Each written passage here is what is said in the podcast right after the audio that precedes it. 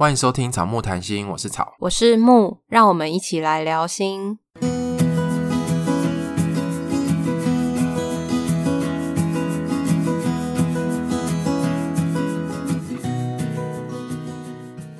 今天节目一开始想要先谢谢一些人，因为就是在诶、前几天的时候，巨蛋布丁他在他的 IG 上面 tag 了我们，然后我们的 IG 的粉丝的人数就飙升了蛮多，大概翻了三四倍。现在数量还很少，翻三四倍是？对啊，因为我们蛮、那个、惊人的流量。对对对，因为我们本来数字很小，所以就是翻三四倍是很快的。可是我们就很感谢他推荐我们，然后还有他的粉丝愿意过来这边也听听 Podcast 在做些什么这样子。后来我们也听了一些 Podcast，然后上面有一些心理相关的资讯，然后我们也有互相 tag 之后，所以大家可能呃粉丝也会过来听我们的频道这样。然后我们非常感谢威廉不务正业，还有治疗师的便利贴跟维维你。还好不好？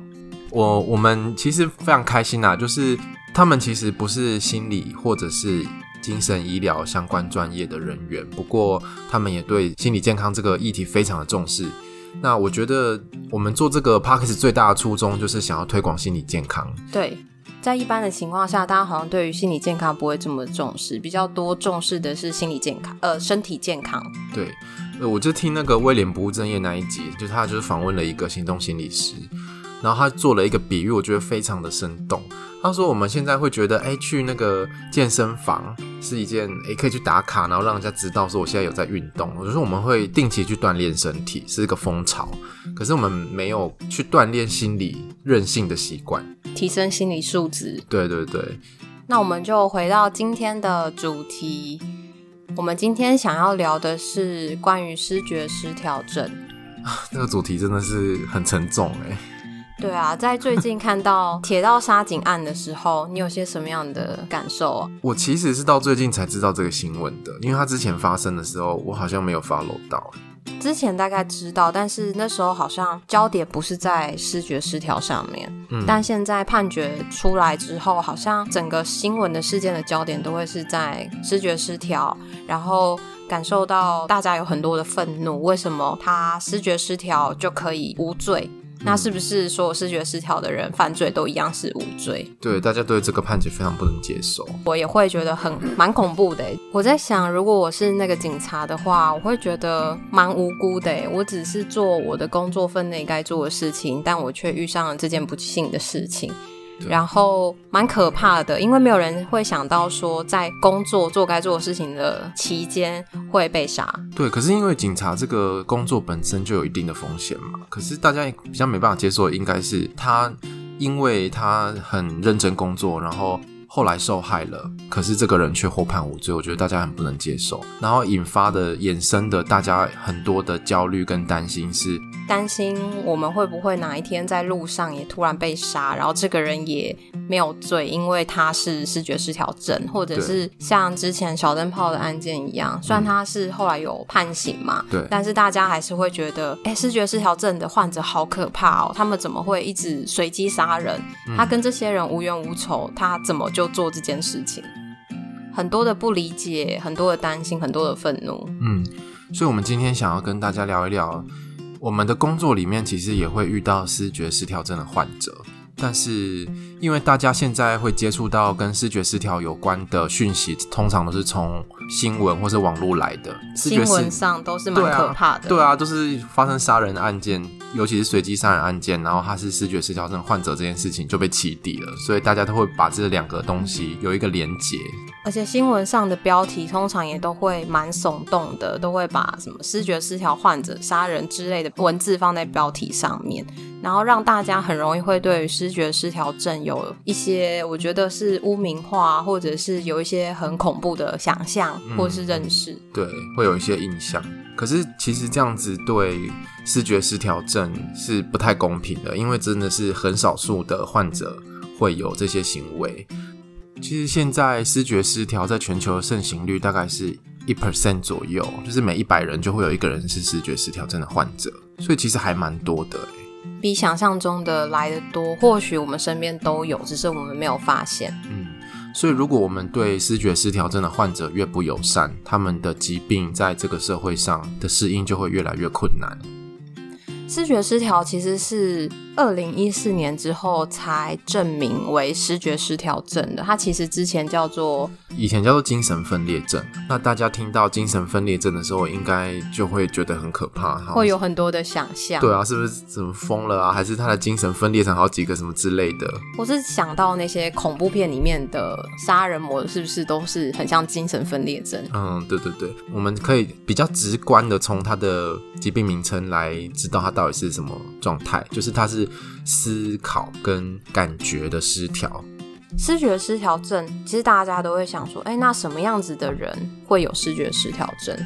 其实视觉失调症它的引起的原因很多，然后我们现在医学界也没有一个定论，因为它的致病的因素是蛮复杂的。那通常视觉失调症会在青少年期发病，然后有些人会想说，哎，那我们可以怎么样避免啊？你说避免视觉失调发作吗？对，发病吗？因为我在想，大家就是会很想知道为什么会有这个疾病的时候，其实它背后就是会想要知道说，那我可以怎么样不要得到这个疾病吗？你身边的家人确诊为视觉失调的时候，我觉得身为他的父母，应该都会想说，为什么他会这样？嗯，是不是我们做了什么事，还是说我们小孩教不好，太宠他了？对，还是说我对他太严格了，嗯，还是说我上辈子没有积阴德，我上辈子做了什么坏事？对，或者是说啊，怪对怪你的另外一半说，哎，是不是你们家族的基因不好，所以小孩才会这样？有很多的责怪，会想要去了解为什么会这样。对，可是在这个疾病上面，其实很困难去用这个习惯的思考去找到一些方法。呃，因为我们现在还没有一个定论嘛，不过我们就大致上可以稍微让大家知了解一下有哪几个影响的因素。那一个是跟基因遗传有关，就是啊，就是基因嘛，就是如果你家族里面有人有视觉失调的话，其实呃比其他人来的几率高，你可能会有视觉失调。对，有蛮多精神疾病的部分都会有相关的家族史。再来就是神经传导物质的变化，就是我们的大脑里面有非常多种的神经传导物质，那这些传导物质异常的时候，可能就会表现出症状，然后会产生精神疾病。然后再来是有可能是物质滥用，物质滥用就比如说吸毒啊，嗯，或是酗酒，就是这些物质的滥用的时候，有可能也会改变你的大脑。喝酒到变成物质滥用的话，其实它是喝很大量的酒，对不对？不是我们一般可能跟朋友聚会啊，然后小酌，或是睡前喝的小酒的这个程度，它其实是已经上瘾了。对，可能是成瘾的状态。对，如果不喝，它会很难受，然后、嗯、手会抖。对，你已经没有办法自己控制自己要不要做这件事情，已经是上瘾程度了，然后会影响到你的生活。然后再来还有心理压力。比如说，我们现在现代社会的工作压力比较大，或者是社会环境对某些族群比较不友善，环境的因素。接下来我要呃，我要分享在我工作期间有遇到的疑似思觉失调的个案。我等下分享的部分不会有他个人的一些描述，只会有跟症状或者是跟我们要分享有关的陈述，所以大家不会从我的描述里面知道他是谁。这个个案的，在我们遇到他的时候，他其实是有幻听的症状，对，他会一直听到很多的声音，告诉他说他要去做些什么啊，或者是在晚上的时候也都会一直听到很多的声音。可是，一直听到很多声音的时候，其实我们很可以理解，就是会睡不好。对对，因为你一直听到很多声音，然后你透过耳塞、透过换房间，或是透过搬家等等的方式，都没有办法去避免听到这个声音，所以其实会有一些失眠的困扰。然后在长期幻听的情况下，我觉得其实蛮不舒服的。听到什么样的声音？嗯，他没有特别的陈述，可是他会说，就是他听到很多声音很吵，他也没有办法去告诉你说这个声音是谁的声音，嗯，这个声音他认不认识，然后再告诉他些什么，他只是觉得很吵。幻听之后呢，就是隔了一段时间，他就开始有一些妄想的症状。妄想的症状，例如说，他走在路上，他遇到不认识的人，他会说：“哎、欸，那个不认识那个人说，呃，我接下来要去哪里玩？我要出国。”嗯，可是你问他说：“哎、欸，那刚刚跟你说话这些人，你认识吗？”他说他不认识。不晓得听到这边，你有没有觉得有一些吊诡的地方？嗯，就是事实上好像没有发生，但是他会听得到那个声音。对，然后还有就是那个人他明明不认识。可是他却把他说的话信以为真。对。可是我们在一般的情况下，我们可能会去分析，或是去辨别。我听到的这些声音，那个人我不认识啊，所以基本上他说的应该不是真实的。嗯，对。可是对于那个个案来说，他非常的相信这个真实，他觉得我就是有听到这件事情就是事实，即便就是诶有。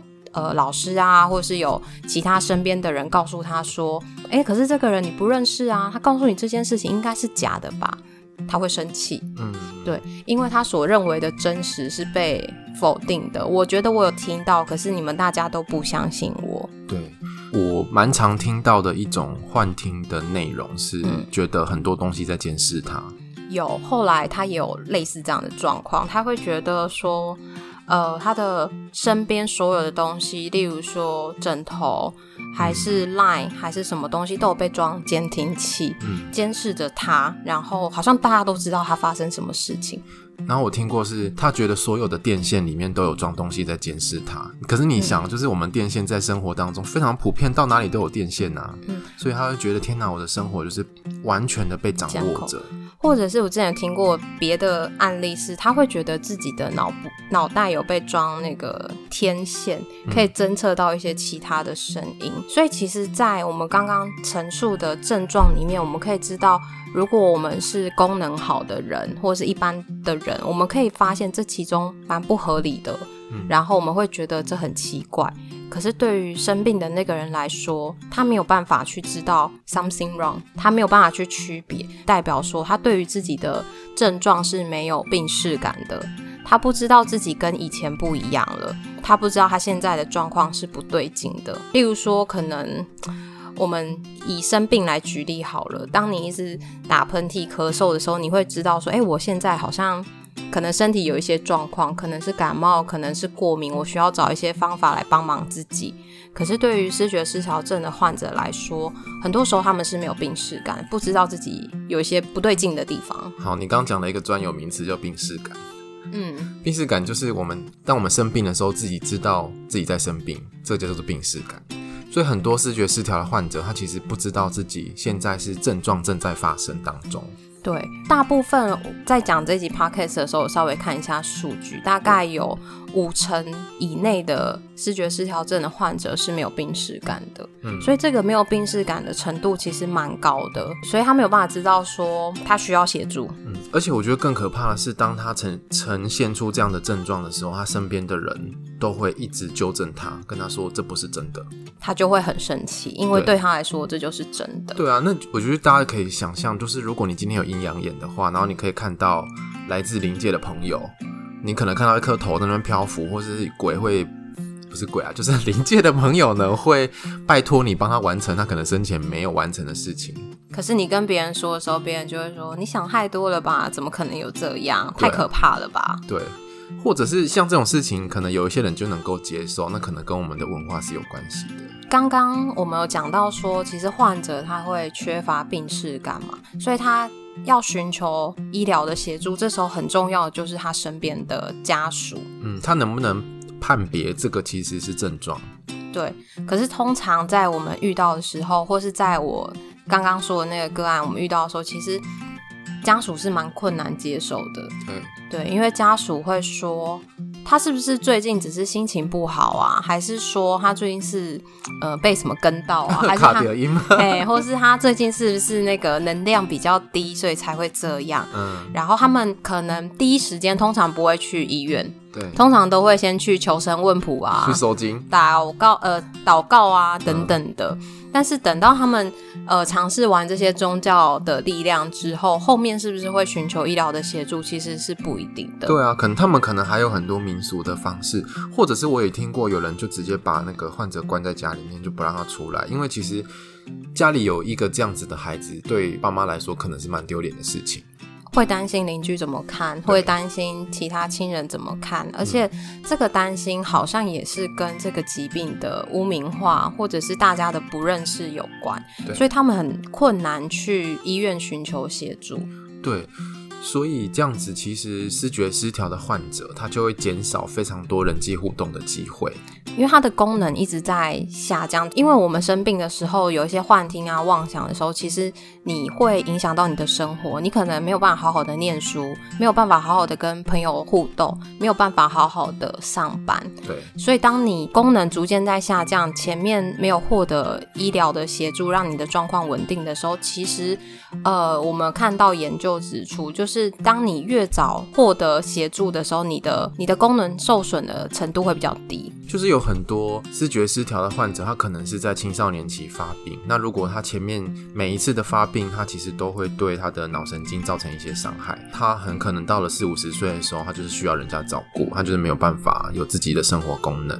在看那个医疗相关的文章的时候，其实也都会说，视觉失调每一次的复发都是不可逆的伤害。对，所以当你没有获得稳定的医疗的协助的时候，其实你每一次的发作对于你你的功能来说，其实是会有影响的。嗯，在看到的文章里面有提到，患者曾经说：“早知道我就好好的接受药物治疗，这样我的这几年就不会是空白了。就是我可以比较早开始恢复功能，或者是开始慢慢的再重新复健我的功，我的社会功能啊、社交功能等等的。然后家属也有提到说，是不是早点给他治疗，他的功能就不会受损的这么严重？嗯，对。”我们刚刚以上所讲的是，像是幻听啊、幻觉或者妄想这种思想混乱，这种叫做正性症状，就是正确的正，然后性别的性，正性症状。那其实还有另外一组症状叫做负性症状。正性症状其实是最容易被别人发觉的。然后我记得以前在学的时候，呃，老师就会说，正性症状其实正就是加嘛，加就是多余的。嗯，所以其实正性症状大部分都是指说你比一般人来说多的症状，因为一般人比较不会有妄想啊、幻听、幻觉，但是你比别人多了这些症状。那负性症状其实就是跟一般人相比，你缺乏、缺少的，例如。例如，可能有一些思考上面的障碍啊，然后情感上面的平板冷漠，然后情感上面的矛盾。就比如说，你跟他讲很多话，然后他可能都完全没有反应，然后他也没有办法感受到情绪，他也没有办法，这样这样就没有办法跟人互动。但是这一类其实比较不容易会被发现，因为大家觉得，呃，可能他就是这样子的人，他的个性就是这样。可是大家可能会觉得怪怪的，嗯，你跟他互动起来会觉得怪怪的。然后想说他最近是不是心情不好，或者是他最近怎么了这样？对之类的。可是这其实就比较不容易被发现，但是他其实也是呃视觉失调症状的一种。而且他呃视觉失调还有一种蛮特别的症状，叫做僵直性的身体化的症状，嗯、就是他可能会维持身体的某一个动作好几个小时，然后都不动。我记得之前在教科书上也会看到，是不是有一个患者，他觉得自己是蘑菇，对，蘑菇，然后他就站在那个草地上站了很久很久，而且完全都不会累哦，他可以维持这个姿势非常非常的久，对啊，因为他就深信他就是一颗蘑菇，嗯。或者是说可能会有一些认知障碍的部分，像我们刚刚讲到缺乏病视感啊，或者是没有办法去做一些决定，或者他的思考很混乱，没有办法专注。所以大家就可以想象，如果这个患者有正性症状，或者是负性症状，或者是认知上面的障碍的话，其实他们在生活上面的功能会受到蛮多限制的。然后刚刚的这些症状，其实有些时候不会同时出现，或者是它可能不会只有正性症状，或只有负性症状，它其实是交错的，也有可能只有单独的一种症状。嗯、那我们回到刚刚前面讲的关于家属的部分，嗯，因为家属其实会担心污名化嘛，就没有办法就医。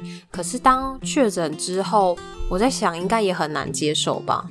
因为我们知道视觉失调的患者，他其实需要蛮多家属的支持跟照顾。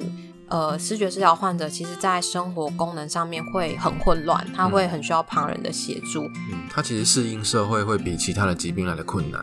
对，家属能不能成为这个照顾他、支持他的力量，就变得很重要。可是家属如果没有办法接受这个疾病的话，那他们要怎么成为这个力量？对啊。他们要怎么带患者定期的去就医，跟医生讨论说患者服药之后的状况？嗯，所以呃，我们在之前在一个粉砖上面就有看到一篇文章，然后它就是以它就是以家属的角度去写的。那大家可以去搜寻一个粉砖，叫 FB 的粉砖，叫做疯米。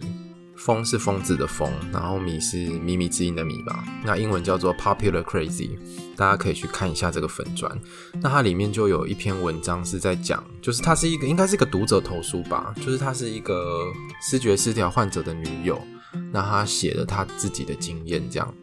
它里面就还蛮详细的描写，就是他的家人其实已经放弃他了，然后最后照顾他的就是他女朋友。中间还有很多很多的一些细节，所以大家可以自己去看。然后，如果家属能够成为照顾患者的这个力量跟支持的力量的话，我在想，他们其实也是会有一些照顾的压力，在经济方面最大的就会是一个压力。对啊，因为他可能是没有办法稳定的去工作。然后当他发病的时候，又需要照顾，他可能很需要二十四小时看着他，嗯，因为他们其实有可能会有很多脱序的行为啦。就比如说，他觉得东西在监视他，他可能就会破坏啊，或者是他会会跑出去等等，所以其实是蛮需要看着他的。像刚刚讲到，就是有一些担心被迫害，我就会想到在那个杀警案里面，其实有一篇文章有讲到说，这个患者其实他不是当天就决定要杀人的，他其实有一些脉络可循。他其实，在他的赖群组里面，这个你知道吗？哎、欸，我不知道哎、欸。他其实，在他的赖群组里面有告诉他的朋友说，他觉得有人要害他，嗯，所以在事发前，他其实就有这个被害的妄想，然后他去警局报案，说有人要害他怎么样的，他甚至也到议员还是哪边去做陈情。嗯，他后面还是有再去报案。他其实有很多的求助的部分，因为他很担心他被害，嗯，所以在遇到那个警察的时候，他其实跟他的这件事情连接在一起。他觉得警察就是要害他的那个人哦，所以他前面的时候，他一连串的过程，觉得自己要被害的时候，他其实有去买刀子，他要保护他自己。哦。我觉得这个资讯很重要诶，如果警察当初有发现他可能是精神疾病在发病的话，那也许结果是不一样的。对，可是我觉得也也不能去责怪这中间任何的一个环节，因为大家很难去区别他到底是一个奇怪的人，还是他是一个生病的人。对啊，对，因为有的时候，如果像我们在处理个案的时候，像我刚刚前面讲到那个案例，其实我们也会很为难。嗯，就是当我们要跟家属说，我们发现这个个案有一些不对劲的地方的时候，我们要怎么说？嗯。他会不会觉得好像我们在指责他？对，可是我们又很需要告诉他这件事情，因为就我们的经验，我们知道他需要及早的获得协助，我们需要家属带他去就医。可是如果错过了这段时间，或是越拖越久，他的社交功能、他的可能认知的功能都会受到很多的影响，他会衍生更多的问题。可是我们明明知道。但是做不了的时候，其实我觉得对于我们专业工作者来说，其实很无力。真的，我们当然也可以就觉得，哦，好啊，我跟家属讲了，他不接受就算了。可是我觉得，可能在我们这个工作的人的特质来说，我们都还是会很努力的想各种方式去让他们接受这件事情，赶快获得比较良好的协助。对啊，所以在那个个案里面，其实也是来来回回跟家属联络很多，大概一两个月。嗯，对，希望家属带他去就医。希望他可以获得医疗的协助，不管是到底他是不是视觉失调症都好，只要医医师有判断他的状况，还有服药，他可以稳定，那我们觉得我们就是可以放下心中的那个大石头。在这个过程中，其实我们没有。顺利的可以让他稳定的获得就医，所以你们还在努力当中，还在努力当中。天哪，真的很辛苦哎！因为这个个案，他第一次去就医的时候，他服药吃了两天吧，然后他就说他觉得很不舒服，所以他就没有再吃药了。嗯嗯，然后他自己停药。嗯。可是这边也是要跟大家说，就是一般精神药物在服用的时候，一定都会有一些副作用。对，然后会有一些不舒服。可是这个药物通常还是需要跟医师讨论来做调整。医师可以帮你减药，或者是帮你更换其他的药物，来让你尝试说什么哪一种药物在你的身上来说副作用的效果最小，然后你是比较不会受到影响的。对，因为精神药物是这样子，就是每一个人适合的药物的种类可能不太一样，所以精神药物其实有非常多种。那我们有时候就是需要试试看，吃吃看，然后吃一段时间看看看状况怎么样，然后再做调整。对，那个一段时间蛮重要的，就是呃，刚好因为这个个案有跟医师聊了一下，医师是说，在视觉失调症的药物的部分，通常都是需要大概四到六周药物才会发挥功效，所以有可能比较早，可是通常都会需要好几周，像是忧郁啊，其他精神方面药物，其实也都会需要。几周它才会有功效，它其实不是像一般看感冒一样，就是杀死你身里面身体里面的细菌。嗯，它其实去调整你脑内的一些分泌，例如多巴胺、神经传导物质，让你的状态是可以比较稳定的。所以它没有办法马上的发挥功效。对，所以如果你服药，你第一天就觉得哦好很多了，然后就不吃了，那我想这个药物应该对你没有功效，只是你心里的感受觉得吃药有好一点。所以这里的结论就是，药物还是要跟医生讨论，我们不要自行的停药。对，因为你不是医生，你不知道这个药到底可以怎么样的服用，或者它的效果是什么。所以，不管是你身边的人，或者是你有服用相关的药物，真的都不要自己停药，自己调整药物，自己当医生。在刚刚讲到就是关于吃药的部分啊，其实，在失觉失调的治疗部分，现在有一个。打针的治疗方式，打针比较好吗？啊、他他其实可以不用每天吃药，因为其实让患者每天吃药这件事情，其实有时候有些难度。嗯，对，因为生活蛮困扰的。家属不知道他到底有没有每天吃药，也不可能说，如果他是在外地工作啊、念书，也不知道他是不是真的有每天吃药，很难去做确认。然后现在有一些长效型的针剂，其实就是可能几个月打一次，但是医师有说，他的打针的部分不会是你确诊之后马上都打针，他其实会需要你服用药物一段时间稳定之后才能打针。可是这个针蛮贵的，是要自费吗？要自费，然后要到大医院，一剂大概数千块到一万元不等。打针的部分有时候对于有些家庭来说，其实蛮有压力的。虽然他可能会可以让他的状况稳定一点。嗯，所以我们讲了那么多治疗的方式，其实就是要想让大家了解，当我们遇到视觉失调症的时候，其实真的有很多方式是可以帮忙他的，所以真的要尽早去就医。或者是说，当你发现你身边的人，哎，有一些不太对劲的地方，其实可以陪伴他去看医生，就跟他说，哎，我们可以去身心科跟医师聊一聊。你听到这些声音让你很困扰，那我们可以跟医生讨论有没有什么样的方式，让你的这个听到的声音小声一点。因为听到这些声音，你可能没有办法好好睡觉嘛。可是每天好好的睡觉是一件很重要的事情。我们去跟医师讨论看看，我们可以不用去否定他的这些你觉得不合理的思考或者是感觉，因为我们从跟他的对话里面，我们可以判断这不对劲。对，所以我们可以鼓励他，或者是陪伴他一起去看医生。我觉得顺着他们的逻辑还蛮重要的。嗯，就是例如说，他真的觉得很多人在监视他，那你就去思考看看，如果你被监视，对你被这样大量的监视的时候，那个感觉真的是非常的可怕，超级有压力啊！好像就是很多只眼睛注视着你。对，当你跟他站在一起，然后你可以体会他的感受，然后他也感觉得到你能够懂他的时候，这样子你要带他去看医生，会比较容易，会比较容易，真的。嗯，然后这边我想到的就是。大家会觉得视觉失调很可怕，会有攻击人的行为，应该会是跟幻听或是妄想有关。像刚刚讲的杀警案的部分，妄想就是如果你觉得有人要害你，然后你觉得你的生命是受到威胁，那其实你很有可能会采取一些行为来保护你自己。嗯，说有些时候也会听到一些之前的案例，会有一些幻听，那个幻听会告诉他说。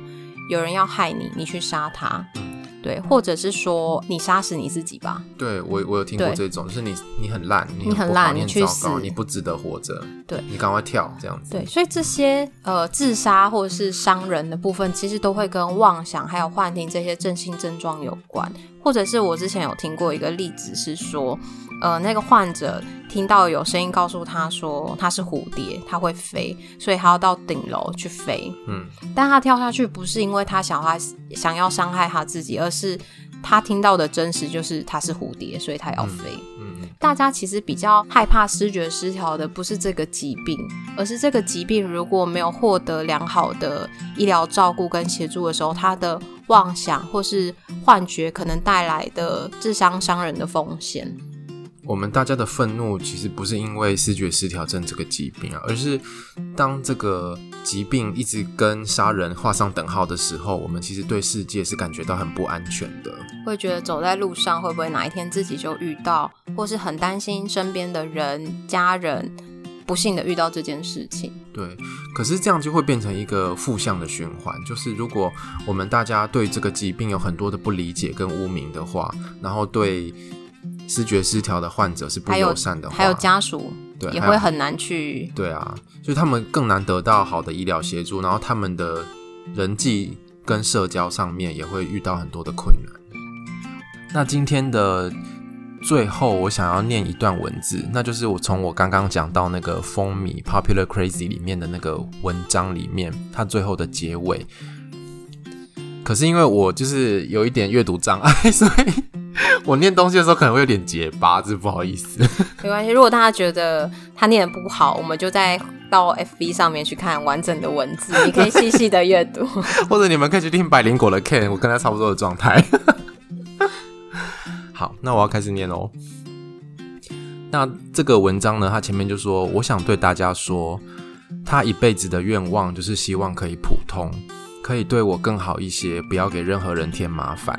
我可以玩，可以笑，可以跟大家当朋友，可以不用害怕，可以走出门的时候不再觉得所有眼光都在嘲笑我，可以好好的工作，领一份薪水，可以画画，可以相信现在过得快乐，并不代表报应马上就会来。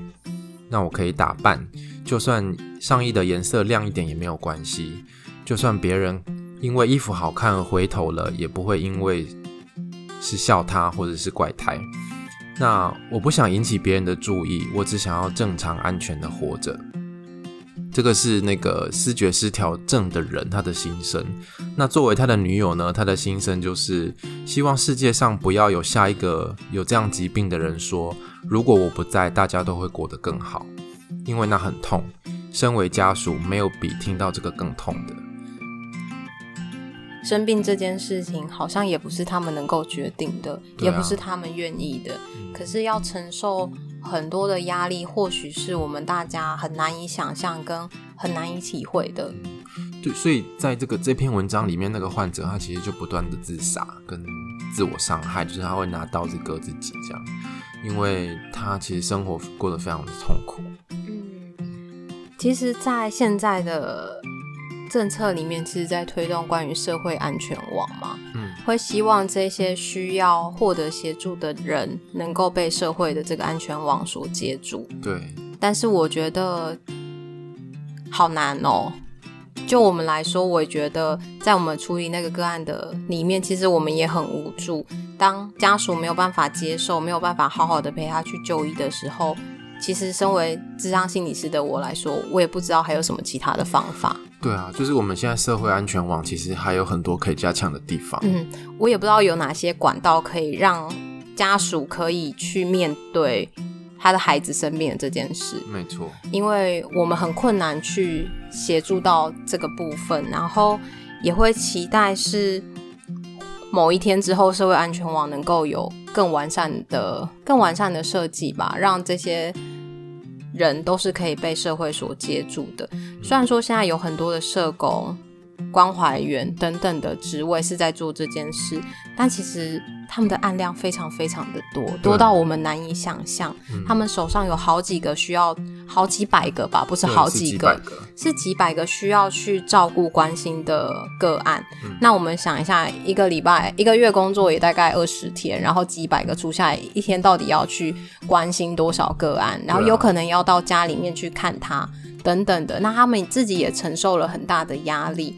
而且每个个案会被分配到的时间就很有限，卫福部的经费里面投注在这一块真的很少，就是只有千分之一不到。对，然后就我这就是跟这个工个案工作的经验，我们也会觉得很无力，也很希望有一些其他资源可以介入，但是我们目前还没有找到其他的资源。嗯，我们就觉得。身为专业工作者，也是很需要被接触的，很需要跟其他的系统合作，像是医疗，还是有一些社区的系统。对啊，对，因为我们也不知道说我们打给公卫生所的公卫护士能不能有效，因为他们手上案量这么多，他们会愿意去家里面去跟他们谈这件事吗？嗯。或者是他们能够提供什么具体的协助吗？对，或者他们手上有哪些资源，真的可以帮助到这个个案的状况？对，也不能怪他们。我知道大家的工作量都很大，也在这个工作里面很认真的付出。可是也有另外一个现象，就是在这些网络里面，很多人都是所谓的约聘人员。好啦，这个扯远了，我们也都是约聘人员呐。再再好啊，这边就剪掉，没关系，可以放。我觉得很好笑，想要抱怨一下。好，像忘记前面讲什么了。没关系，那我们直接，哎、欸，你要讲一下伊甸福利基金会。好，嗯，在我们做这一篇。在我们做这一集 podcast 的时候，我就发现了有一个资源，它是伊甸社会福利基金会，它有一个精神疾病照顾者专线。那号码跟它的服务时间，我就会放在我们的 IG 上，大家可以看。它其实服务的对象是提供给精神疾病的家、精神疾病家人、精神疾病者的家人。你干嘛？你也开始吃螺丝吗？精神疾病的患者的家人或朋友都可以打电话去，是不是很饶舌？哦，因为他说精神疾病经验者，就很少人会这样讲啊。对，所以就觉得有点这不是我们的问题啊，有点饶舌讲不出来，讲了好几次。对，好，重点就是如果跟这个疾病有任何的问题的话，可以打电话到伊甸社会福利基金会。对，他们有提供相关的知识，或是社会福利资源的连接，还有相关的讲座等等的。那最后的最后，我们想要说的是，如果你身边有这样子的人，那其实你可以多一点同理心，多一点接纳，然后多吸收跟精神疾病相关的议题，然后有正确的知识，把正确的知识传播出去。我觉得这件事非常的重要。那就算你身边没有这样子的人，多认识。然后把这些资讯传播出去，那也是会对这个社会、对这些患者非常有帮助。这我就想到，在新闻底下有很多网友是非常愤怒的，在骂这件事情。嗯，对。然后我想到的是，或许大家非常的愤怒，可是这个愤怒的力量能不能有一些转化，变成是一些正向、对于社会有帮助的力量？嗯，例如说像那个小灯泡的妈妈王婉玉一样。嗯，对，她其实，在。